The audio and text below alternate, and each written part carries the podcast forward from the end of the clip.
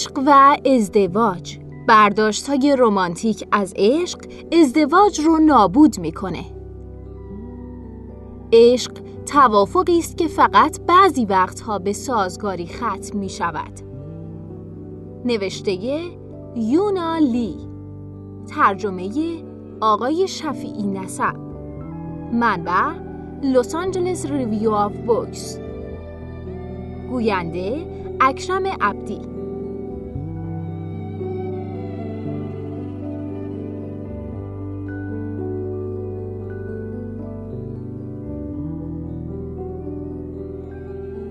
در سال 1993 جوانی 23 ساله و اعجوبه‌ای با استعداد به نام آلن دوباتن با انتشار اولین رمان خودش به نام درباب عشق یا جستارهایی درباب عشق دنیای ادب رو به لرزه درآورد. اون از اون پس به پدیده فرهنگی کوچیکی تبدیل شده و این تا حدی مرهون درک فوقلاده اون از وضعیت بشر، نوشتار روان و بی ایراد و بکارگیری طیف بسیار وسیع از موضوعاته. از کارخانجات کلوچه تجاری گرفته تا معماری رومی. دوباتن فرهیخته همه فن حریفه. اون روزنامه نگار، رمان نویس و فیلسوفیه که حتی طرحی جهانی و چند کاناله به نام مکتب زندگی تأسیس کرده. بیش از دو دهه است که طرفداران اون با تمام وجود منتظر رمان دوم اون بودن. جریان عشق به سبک مخصوص دوباتن نوشته شده که قابل فهم و بعضا دارای خلوتگویه های دوستانه درون پرانتزه. این اثر دنباله درباب عشقه. شخصیت اصلی این رمان فردی لبنانی آلمانی به نام ربی خان با سی و یک سال سنه. اون معماره و در ادینبرو زندگی می‌کنه. ربی هنوز هم از محکم بستن در موقع بحث و اخمهای گاه و بیگاه لذت می‌بره. و علاقه شدیدی به زنای عملگرا و مستقل با موهای قرمز و دندانهای نامرتب و ملیح داره. ربی به طرزی بیشرمانه و درمان ناپذیر رومانتیکه. صاحبکار ربی زن اسکاسلندی آرومی به نام کرستن مکللنده. وقتی ربی با این زن آشنا میشه، شدیداً عاشق اون میشه. خیلی زود شروع به قرار گذاشتن می‌کنن و در پایان فصل دوم دوباتن خلاصه رابطهشون رو بی پرده بازگو می‌کنه. این دو ازدواج می‌کنن و با چالش های متعدد روزمرگی های زندگی روبرو میشن. در طی 13 سال صاحب یه دختر و سپس یه پسر میشن و یکی از اونها رابطه نامشروع رو شروع می‌کنه. نویسنده اینطور نتیجه گیری می‌کنه که این است داستان عاشقانه واقعی. گفتن خلاصه داستان تو اوایل کتاب حرکتی خطرناکه چون امکان قافلگیری رو از خواننده می‌گیره و داستان رو آری از هر گونه کشش و تعلیق می‌کنه. از طرف دیگه نگاهی کلی به فهرست مطالب لیستی روشن از تمام اتفاقات برجسته در رابطه این زوج رو نشون میده. این عنوانها حاوی مواردی از شیفتگی تا امیال ناسازگار هستند.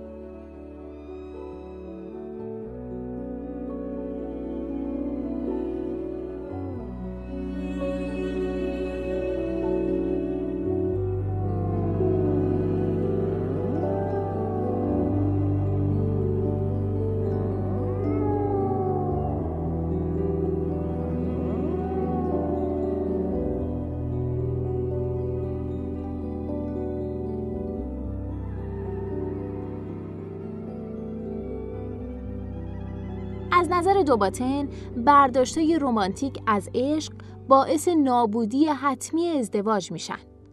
اون در طول رمان افسانه و سپس خوشبخت با یکدیگر زندگی کردند رو به سخره می‌گیره و به جای اون عشق رو توافقی بین دو طرف اصولا متفاوت تعریف می‌کنه که فقط بعضی وقتا به سازگاری ختم میشه. اون همینطور اذعان می‌کنه که عشق نوعی مهارته که میشه اون رو یاد گرفت و همواره بهبود بخشید. از نظر اون رابطه بلند مدت نوعی ماراتونه نه دو سرعت. تلاشی طولانی و خسته کننده که درد و زحمت به همراه داره. اما در پایان دستاوردی بزرگه. دیگر برداشت نادرست رمانتیک و مزیت عجیب و بیمارگونه عشق این تفکره که شریک زندگی ما مسئول تمام چیزهایی که برای ما اتفاق میافته. ربی و کرستن در طول رابطهشون یکدیگر رو به خاطر مشکلاتی که خودشون به وجود آوردن مقصر می‌دونن. مثل گم شدن کلیدا، پاره شدن جورابا، مسائل مادری و خیلی موارد دیگه. فصلی که این بحث رو پیش می‌کشه دارای عنوان مناسب مقصر کلیه. کارهای ربی و کرستن کارهای یه زوج معمولیه. علاوه بر بحث های روزمره و جرقه های از عشق، روان زخم های گذشته به طرزی غیر منتظره باز پدیدار میشن. دوباتن این فرایند رو انتقال مینامه. هر دوی اونها توی کودکیشون متحمل مصیبت های تقریبا مشابهی شدن. ربی توی دوازده سالگی مادرش رو به علت سرطان از دست داده و پدر کرستن هم اون رو در کودکی ترک کرده. به همین خاطر ممکنه سفر کاری و شبانه ربی باعث ناراحتی شدید کرستن بشه یا مثلا دیدن چند تا لباس کثیف خاطره های تکان دهنده ربی از بیروت جنگ زده رو زنده کنه. هر رابطه ای همیشه با خطراتی در ربط با قداست خودش همراهه. این خطرها برای ربی زنان جذاب و بیفایده هستند که با اونها برخورد می‌کنه.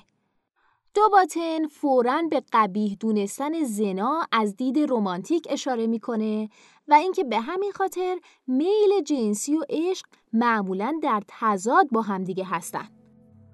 اون همینطور توضیح میده که چه چیز باعث میشه امیال خارج از زناشویی اینقدر غیر قابل مقاومت باشن و راه حلی هم ارائه میده که اینه تنها کسانی که می‌تونن به نظرمون عادی و در نتیجه جذاب بیان کسایی هستن که اونها رو خیلی خوب نمی‌شناسیم. بهترین درمان عشق اینه که اونها رو بهتر بشناسیم.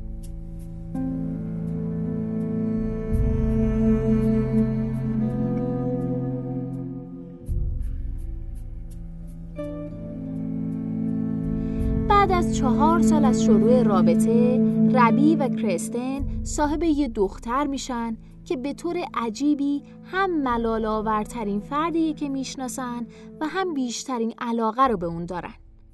بعد از اون هم صاحب یه پسر میشن. این زوج مثل خیلی از زن و شوهرای بچه دار موقع خوابیدن روی تخت خوابشون همونقدر کشش جنسی بینشون هست که بین یه زوج پیر و پلاسیده که توی یکی از سواحل برهنه بالتیک حمام آفتاب می‌گیرن. در باب عشق پیشینه نژادی دو شخصیت اصلیش رو مشخص نمی‌کنه. اما در جریان عشق نژاد و دگربودگی وارد صحنه میشن. کرستن نوعی رفتار محبت آمیز از نوع مستشرقانه به ربی داره.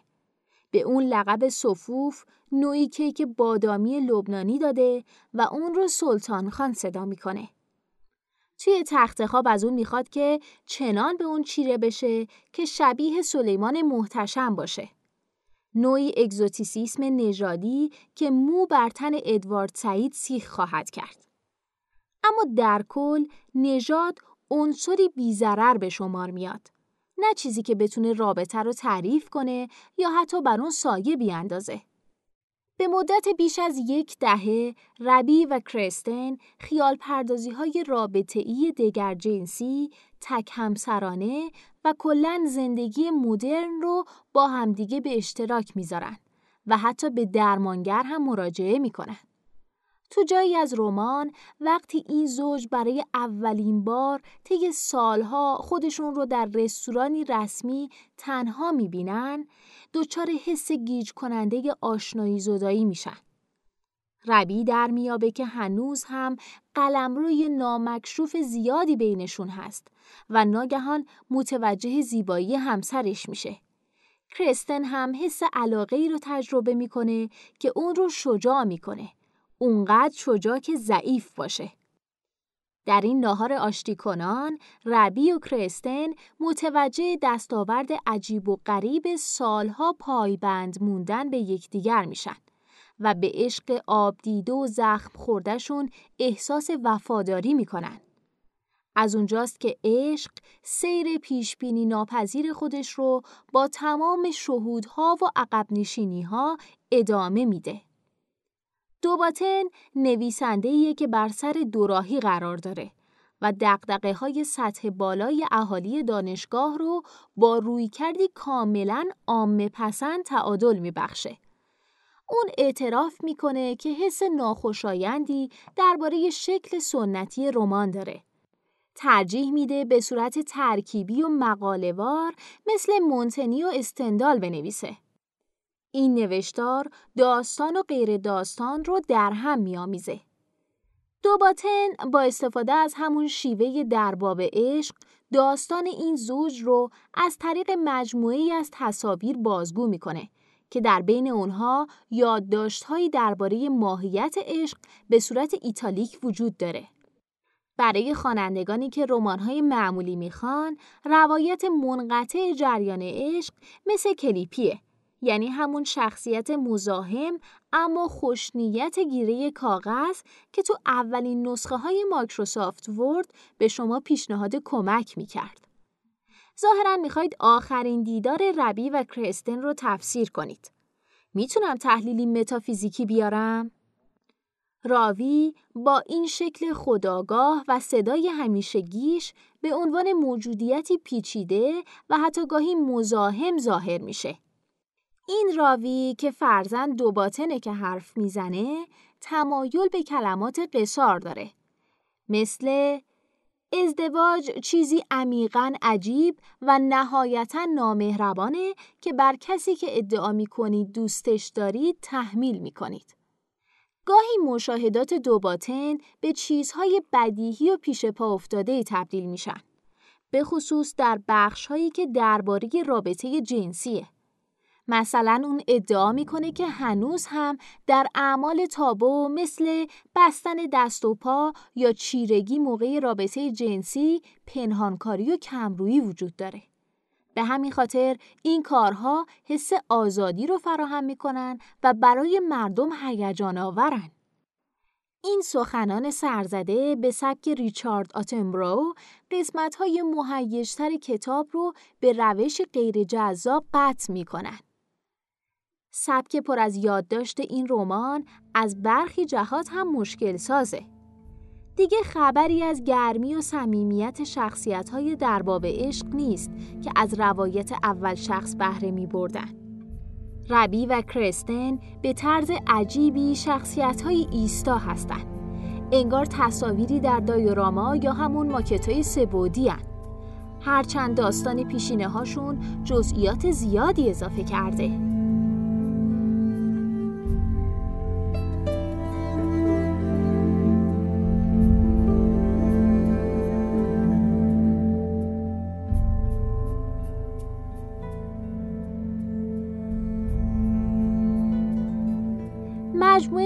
متنهای تحلیلی به هر قسمت از رابطهشون پایان میده و دو شخصیت اصلی بیشتر نقش مثالهای نوعی مطالعه موردی و گسترده رو ایفا می‌کنن. برعکس وقتی داستان این زوج استثناعا هفت صفحه بدون نظر پیش میره کیفیت خام یه ویدیوی ضبط شده با دوربین دستیتون مشاهده میشه و چیزی نزدیکتر به حقیقت پدیدار میشه. بدین طریق فرم نیمه رمان، نیمه بررسی فلسفی همون دوراهی قدیمی چیزهای التقاطی رو نشون میده. دو نیمه ضد یکدیگه کار می‌کنن، نه همراه یکدیگه. به همین خاطر کل کمتر از جمع اجزاست. در پایان این رمان رو میشه به عنوان دوره‌ای فشرده درباره عشق و به طور دقیق تر درباره سختی های رابطه بلند مدت خوند.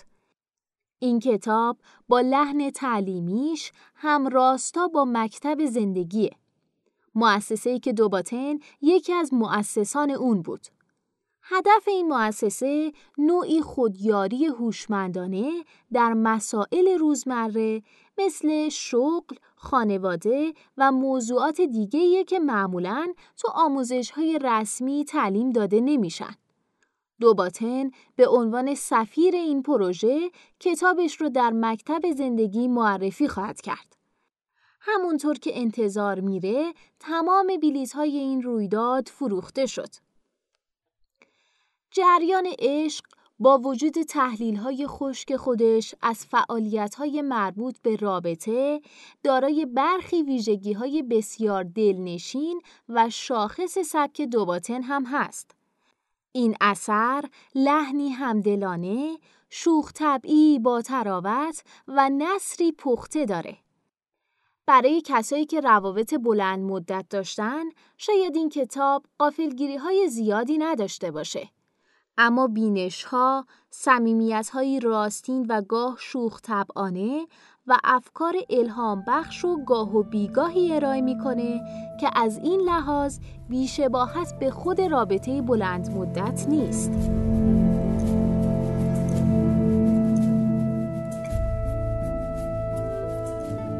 این پادکست اینجا به پایان رسید. ممنونم که با من تا به انتها همراه بودین. امیدوارم که دوستش داشته باشین. باز هم تکرار می‌کنم اگه شما هم ایده جالبی دارید که فکر می‌کنید می‌تونه برای بقیه جذاب باشه اون رو در قالب یه فایل صوتی در سایت شنوتو با بقیه دوستاتون به اشتراک بگذارید. ممنون.